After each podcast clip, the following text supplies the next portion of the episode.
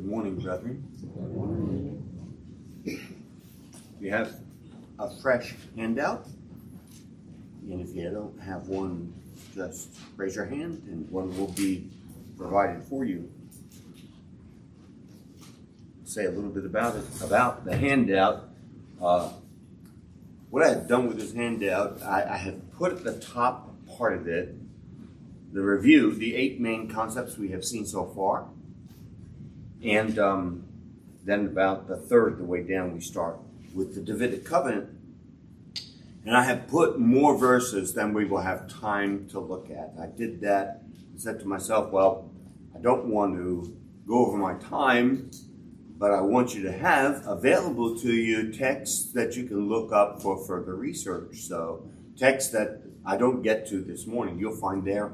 And uh, I, I trust that God will richly bless them.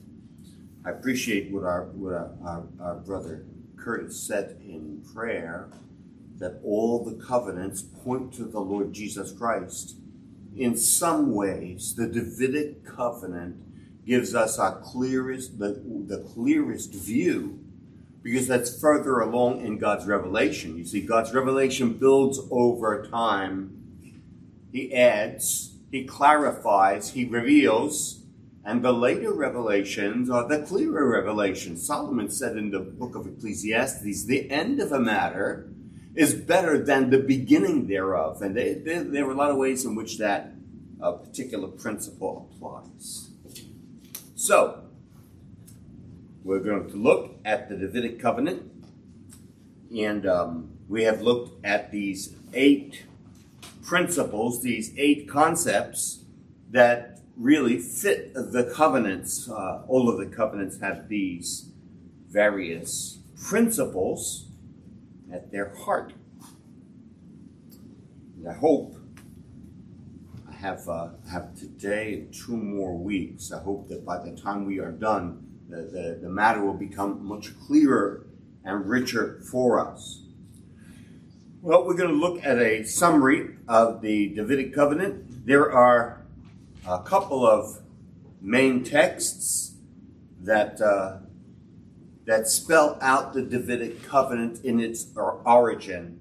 Uh, we have 2 Samuel chapter 7. The whole chapter is very good, very helpful. Uh, the parallel portion is the First Chronicles 17. Uh, you know that uh, many of you will know that in 2 Samuel have the history of the kings uh, from uh, David on, and uh, that continues on in First and Second Kings. But then in First Chronicles, you have a particular focus of the of the kings of Judah, and First Chronicles 17 is a parallel, a very very close parallel to Second Samuel 7. So we're going to turn to Second Samuel 7 and look at it and see the institution of the Davidic covenant now, I'll mostly read, make a couple of points there, but that is where uh, God reveals first the covenant that he makes with David. So we'll read, I'm reading from my New American Standard Bible, 2 Samuel 7. Now it came about when the king lived in his house, and the Lord had given him rest on every side from all his enemies that the king said to Nathan the prophet, See now, I dwell in a house of cedar, but the ark of God dwells within ten curtains.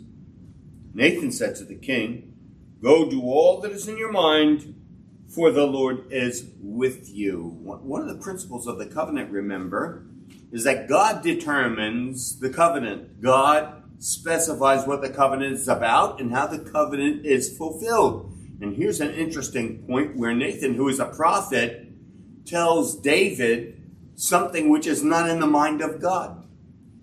David is saying, you know, there's a problem. I have a beautiful house and God has tents. Uh, this is not right. And Nathan tells him, well, do it, do it, do what's in your mind. God blesses you, just do it. And God goes on now to say, hey, wait a minute.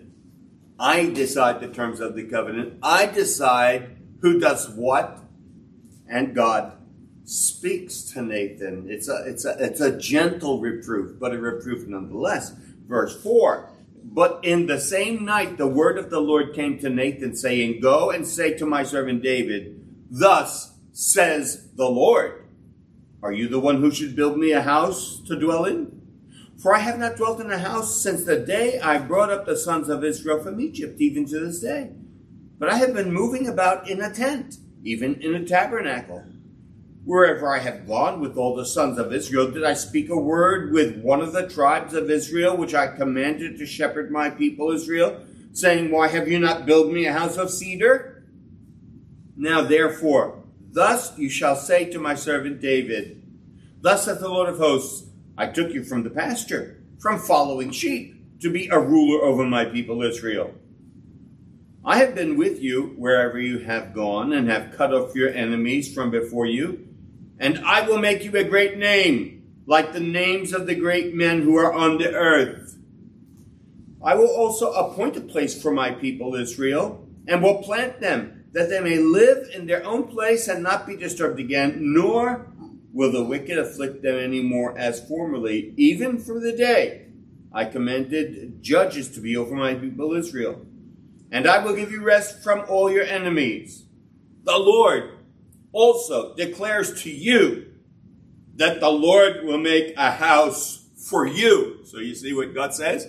He says, You think you're going to make me a house? He said, I haven't asked for it, but I'm going to do something better. This is, this is what my covenant is about the good of my people, the rule of the Lord, and the rule of David. And he says, I'm going to build you a house. You're not going to build me a house.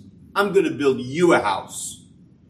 When your days are complete, verse 12, and you lie down with your fathers, I will raise up your descendant after you, who will come forth from you and will establish his kingdom.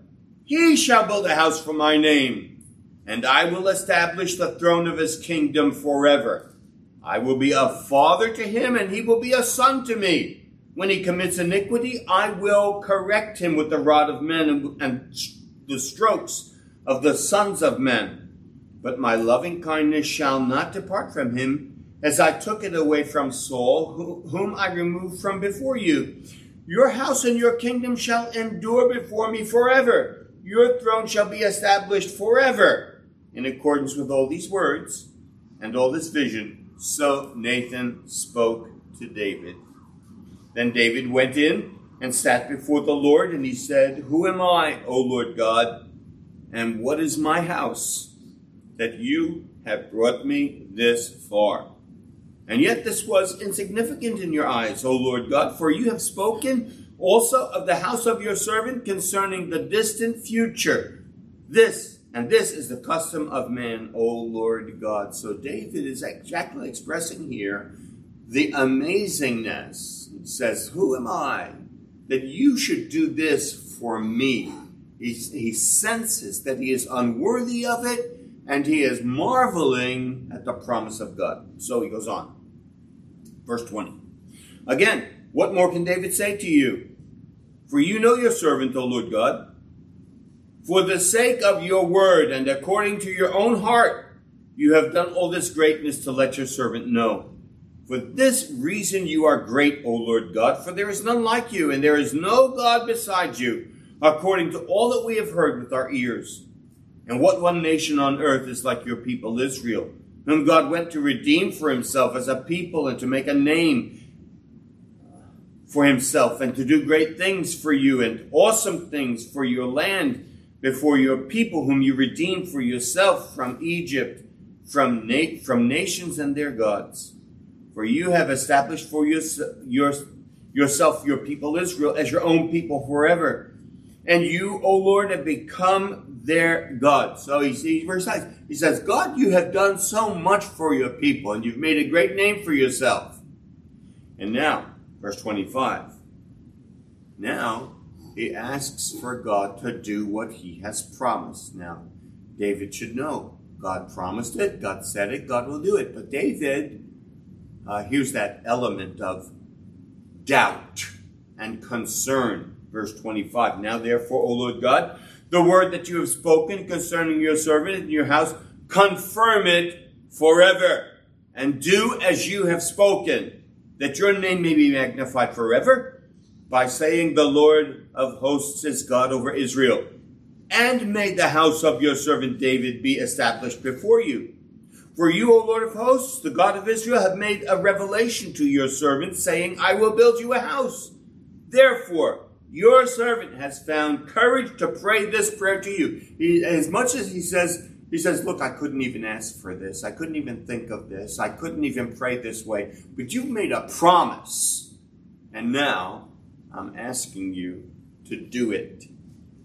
Verse 28 Now, O Lord God, you are God, and your words are truth, and you have promised this thing, good thing to your servant. Now, therefore, may it please you to bless the house of your servant that it may continue forever before you.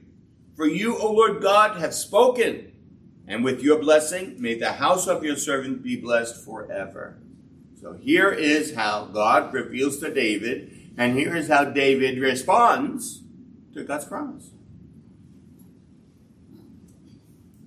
There's an interesting thing. Lots, lots of things going on here, but one of the interesting things is that God makes the promise. David expresses his gratitude for the promise and asks for the promise to be fulfilled. But there's no oath sworn promise here, at least as far as the text is concerned. God doesn't come to David and say, I swear to you that what I have promised I will perform. But it's there. And what we're going to do now is turn to Psalm 89. That's the psalm we just sang. Psalm 89 is the record of one of David's contemporaries, a man by the name of Ethan the Ezrahite. And in Psalm 89, you have the clear record that this is a covenant of God with David. The word covenant doesn't even, I don't think the word covenant appeared in 2 Samuel 7 as we read it. Now, Psalm 89 is a long psalm. It's not written by David, it's written by another man, a contemporary of his, one of the Levites who sang uh, in the worship of God. And um, we're not going to read the whole psalm, that's too much. But we're going to look at the texts which especially deal with this subject. We're going to read verses 1 through 4, and then we'll drop down to verse 26. Psalm 89 1. Ethan says, I will sing of the loving kindness of the Lord forever. To all generations I will make known your faithfulness with my mouth. For why is Ezra so determined to worship God and declare his loving kindness? Well, verse 2 For I have said loving kindness will be built up forever. In the heavens you will establish your faithfulness. I have made a covenant with my chosen. I have sworn to David my servant, I will establish your seed forever and build up your throne to all generations. So there it is. In plain language, God says this through his servant Ethan. This is God's covenant. We'll drop down now to verse 26. Where Ethan, again, brings up where he focuses upon the covenant, upon David's son, who will be the recipient of these blessings. Verse 26 He will cry to me, You are my father, my God, and the rock of my salvation. I also shall make him my firstborn, the highest of the kings of the earth. My loving kindness I will keep for him forever, and my covenant shall be confirmed to him. Now, remember what David said in his prayer. He said, Confirm your words to your servant, establish it, do it. And here God says, My covenant will be confirmed to my servant. I will establish his descendants forever, and his throne as the days of heaven. If his sons forsake my law, and do not walk in my judgments, if they violate my statutes and do not keep my commandments, then I will punish their transgressions with the rod and their iniquity with stripes. But I will not break off my loving kindness from him nor deal falsely in my faithfulness. My covenant I will not violate, nor will I alter the utterance of my lips. Once I have sworn by my holiness, I will not lie to David.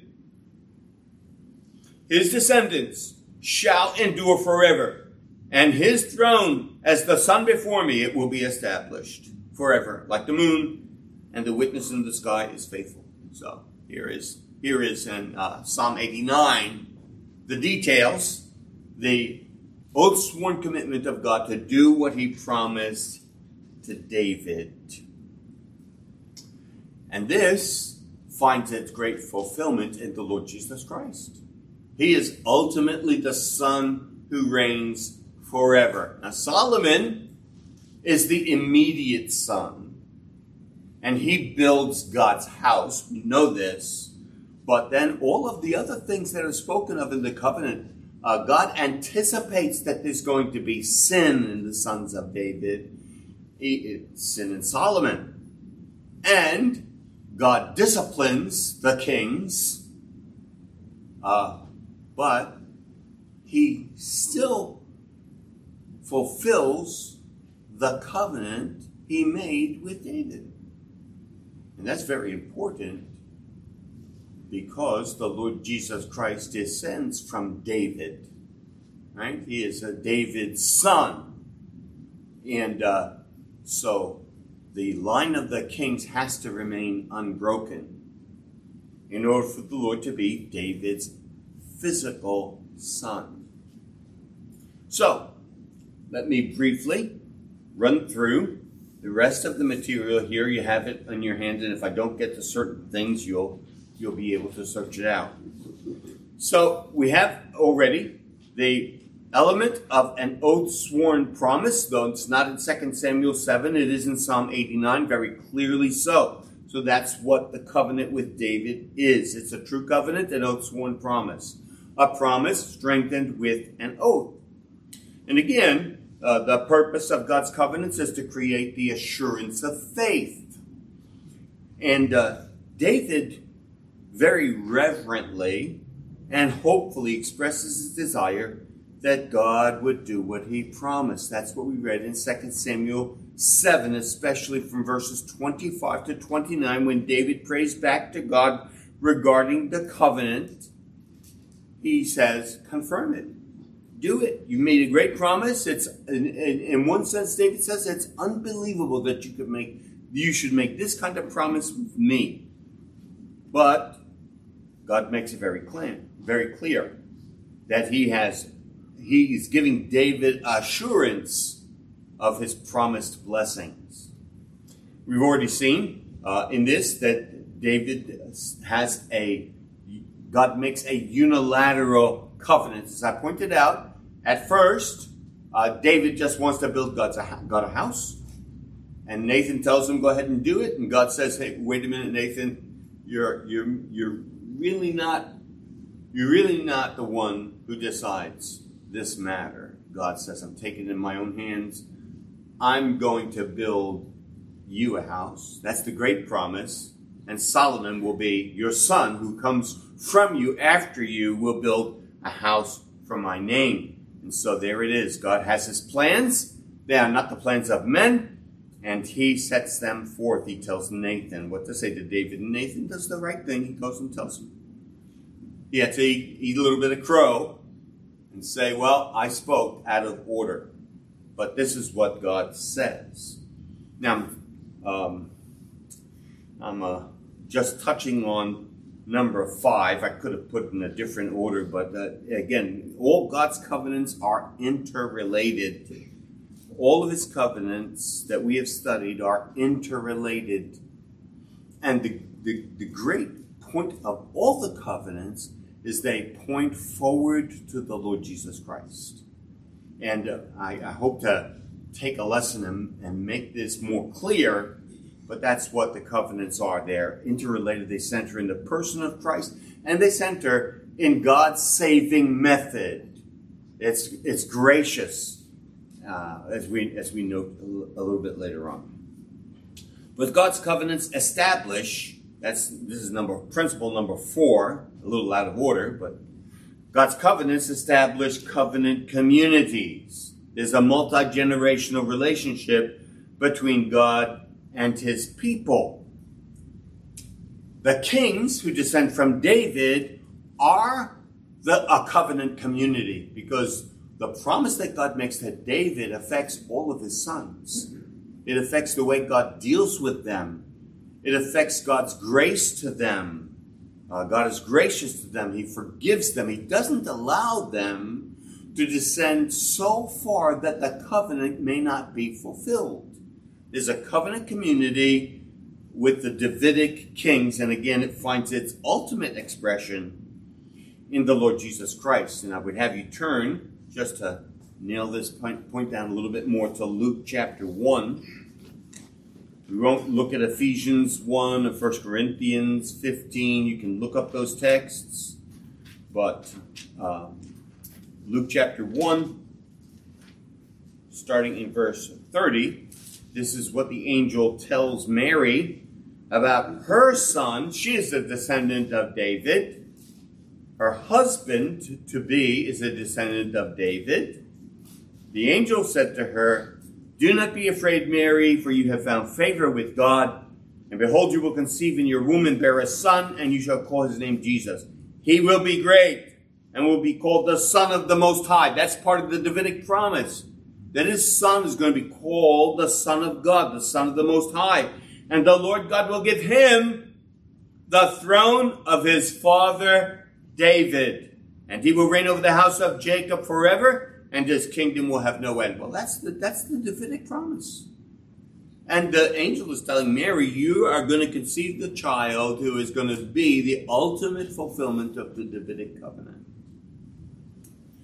You can look at the Ephesians 1, the 1 Corinthians 15 passage as well. Well, again, we say, uh, that God's covenants are progressively revealed, and his covenants are occasions of vital revelations. God increases the truth that he tells his people, that he reveals to his people by further revelations which center in the covenants that he makes. Um, one of the texts, I think we have just enough time to look at it real quick Ezekiel 34. We'll look at that text. Ezekiel 34, starting in verse 23.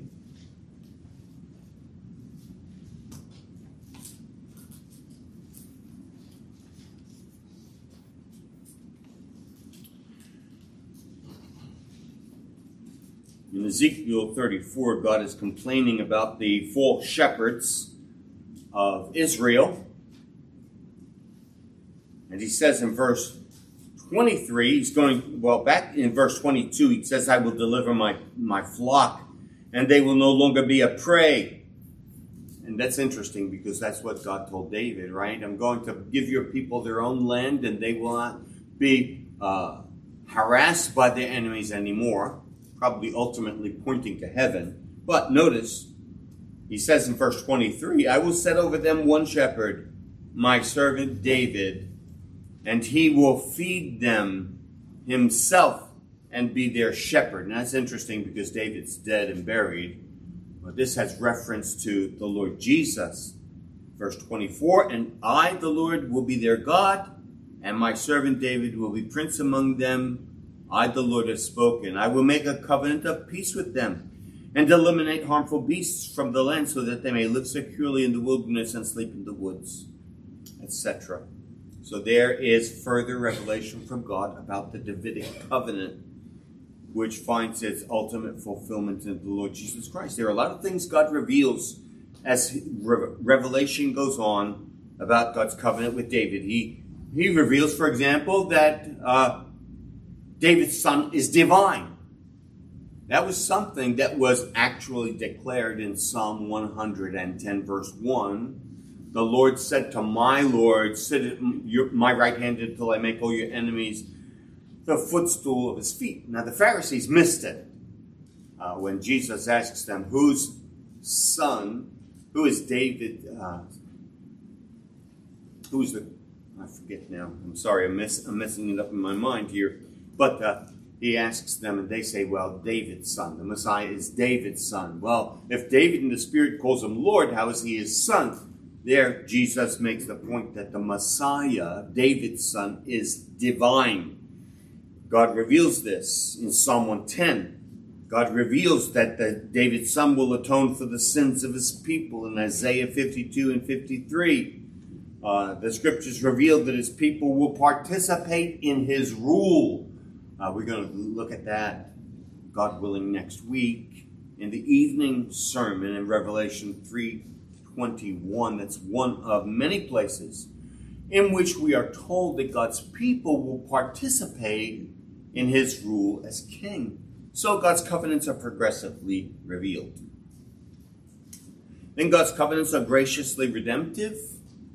Uh, that is underscored in God's preservation of his kingdom, David's rule. God says, I won't cut off my covenant from David's sons. They are sinners. They do foolish things. And God disciplines them for their sins, but he maintains the Davidic line. And that is God's gracious redemption. And then finally, get through all my points in good time. God's covenants make demands on the covenant community because God requires faithfulness of the Davidic kings. And the nation must submit to the righteous rule of God's appointed king. And that, of course, that's true of us. The Lord Jesus Christ is our king, and we submit to him and by His grace, we partake of all the rich blessings of God's covenant promises, which are fulfilled in the Lord Jesus Christ. So let's pray and give thanks to God for His covenant with David and for His covenant with the Lord Jesus Christ. Our Father, we do bow before you and we thank you that you have given us all of these rich truths that they might instruct us and guide us. We might see your wonderful hand of grace in all the ages you have purposed to bless your believing people through the Lord Jesus Christ. And we thank you for these covenants which give us glimpses into your, uh, your commitment to save your people through the one whom you have appointed as our Savior. So we thank you. We ask your continued blessing upon us as we study the scriptures together. Give us understanding by the work of your Holy Spirit. We ask in Jesus' name. Amen.